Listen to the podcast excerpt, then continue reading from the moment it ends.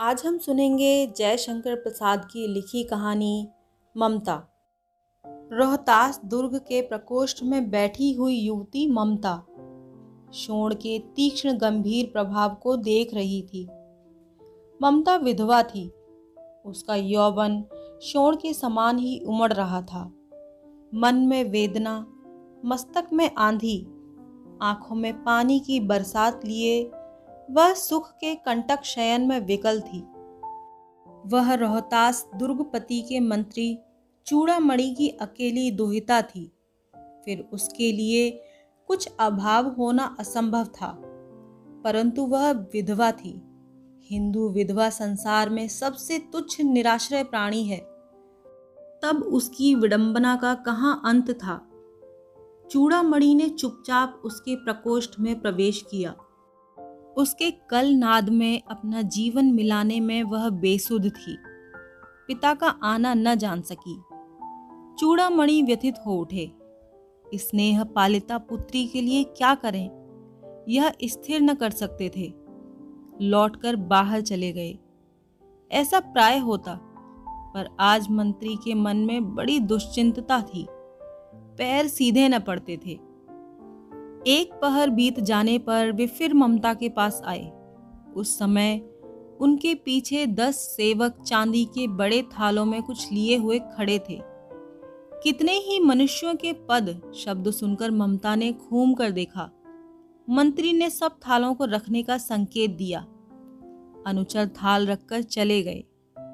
ममता ने पूछा, यह क्या है पिताजी? तेरे लिए बेटी उपहार है। कहकर चूड़ामणि ने उनका आवरण उलट दिया। स्वर्ण का पीलापन उस सुनहली संध्या में विकीर्ण होने लगा।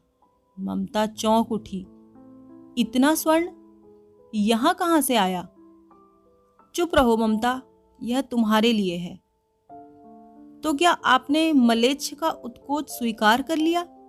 पिताजी, यह अनर्थ है, अर्थ नहीं। लौटा दीजिए।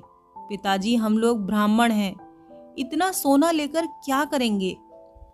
इस पतनोन्मुख प्राचीन सामंत वंश का अंत समीप है बेटी। किसी भी दिन शेर शाह रोहताश पर अधिकार कर सकता है।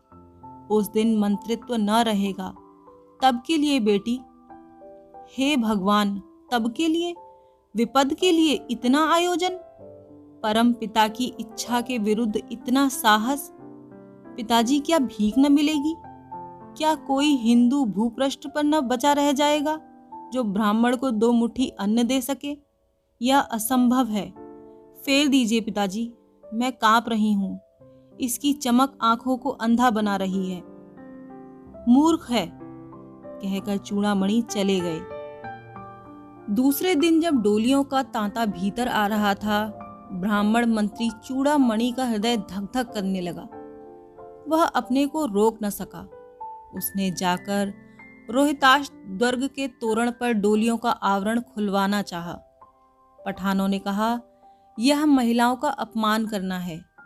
बात बढ़ गई, तलवारें खींची, ब्राह्मण वहीं मारा गया और राजा रानी और कोश सब छली शेरशाह के हाथ पड़े।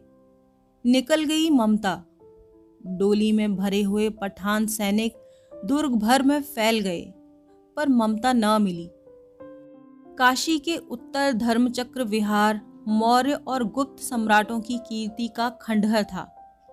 भग्न चूड़ा, तृणगुल्मों से ढके हुए प्राचीर ईंटों की ढेर में बिखरी हुई भारतीय शिल्प की विभूति, ग्रीष्म की चंद्रिका में अपने को शीतल कर रही थी, जहाँ पंचवर्गीय भिक्षु गौतम का उपदेश ग्रहण करने के लिए पहले मिले थे।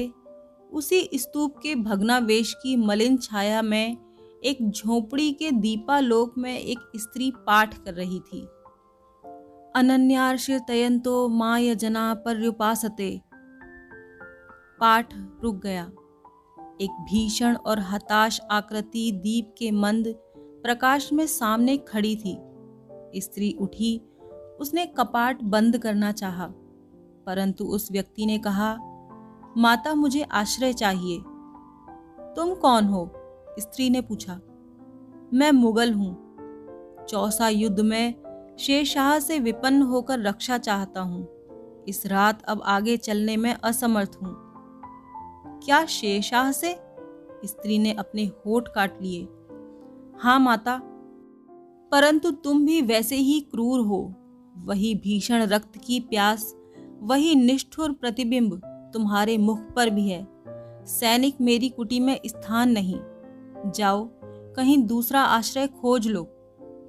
गला सूख रहा है, साथी छूट गए हैं। अश्व गिर पड़ा है। इतना थका हुआ हूँ, इतना कहते कहते वह व्यक्ति धम्म से बैठ गया और उसके सामने ब्रह्मांड घूमने लगा। स्त्री ने सोचा, यह विपत्ति कहाँ से आ गई? उसने जल दिया। मुगल के प्राणों की रक्षा हुई। वह सोचने लगी, ये सब विधर्मी दया के पात्र नहीं। मेरे पिता का वध करने वाले आतताई, घृणा से उसका मन विरक्त हो गया। स्वस्थ होकर मुगल ने पूछा, माता तो फिर मैं चला जाऊँ? स्त्री विचार कर रही थी, मैं ब्राह्मणी हूँ। मुझे तो अपने धर्म, अतिथि देव की उपासना का पालन करना चाहिए। परंतु यहाँ नहीं नहीं, ये सब विधर्मी दया के पात्र नहीं। परंतु यह दया तो नहीं, कर्तव्य करना है। तब मुगल अपनी तलवार टेक कर खड़ा हुआ। ममता ने कहा, क्या आश्चर्य है कि तुम भी छल करो? छल? नहीं नहीं, स्त्री तब मैं जाता हूँ। तैमूर का वंशधर स्त्री से छल करेगा? जाता हूँ। भाग्य का खेल है। ममता ने मन में कहा, यहाँ कौन दुर्ग है? यही झोपड़ी है। जो चाहे ले ले। मुझे तो अपना कर्तव्य करना पड़ेगा। वह बाहर चली आई और मुगल से बोली, जाओ, भीतर थके हुए भयभीत पथिक तुम चाहे कोई हो, मैं तुम्हें आश्रय देती हूँ। मैं ब्राह्मण कुमारी हूँ। सब अपना धर्म छोड़ दें तो क्या मैं भी छोड़ दूँ? मुगल ने चंद्रमा के मंद प्रकाश में वह महिमामय मुखमंडल देखा। उसने मन ही मन नमस्कार किया। ममता पास की टूटी हुई दीवारों में चली गई। भीतर थके पथिक ने झोपड़ी में विश्राम किया। प्रभात में खंडर की संधि से ममता ने देखा सैकड़ों अश्वारोही उस प्रांत में घूम रहे हैं। वह अपनी मूर्खता पर अपने को कोसने लगी। अब उस झोपड़ी से निकलकर उस पथिक ने कहा, मिर्ज़ा, मैं यहाँ हूँ। शब्द सुनते ही प्रसन्नता की चीतकार ध्वनि से वह प्रांत गूंज उठा। ममता अधिक भयभीत हुई।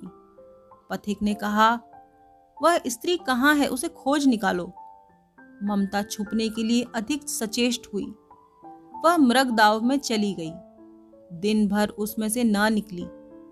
संध्या में जब उन लोगों के जाने का उपक्रम हुआ तो ममता ने सुना पथिक घोड़े पर सवार होते हुए कह रहा है, मिर्ज़ा, उस स्त्री को मैं कुछ न दे सका। उसका घर बनवा देना, क्योंकि मैंने विपत्ति में यहाँ विश्राम पाया था। यह स्थान भूलना मत। इसके बाद वे चले गए। चौसा के मुगल पठान युद्ध को बहुत दिन बीत गए। ममता अब सत्तर वर्ष की वृद्धा है। वह अपनी झोपड़ी में एक दिन पड़ी थी। शीतकाल का प्रभात था।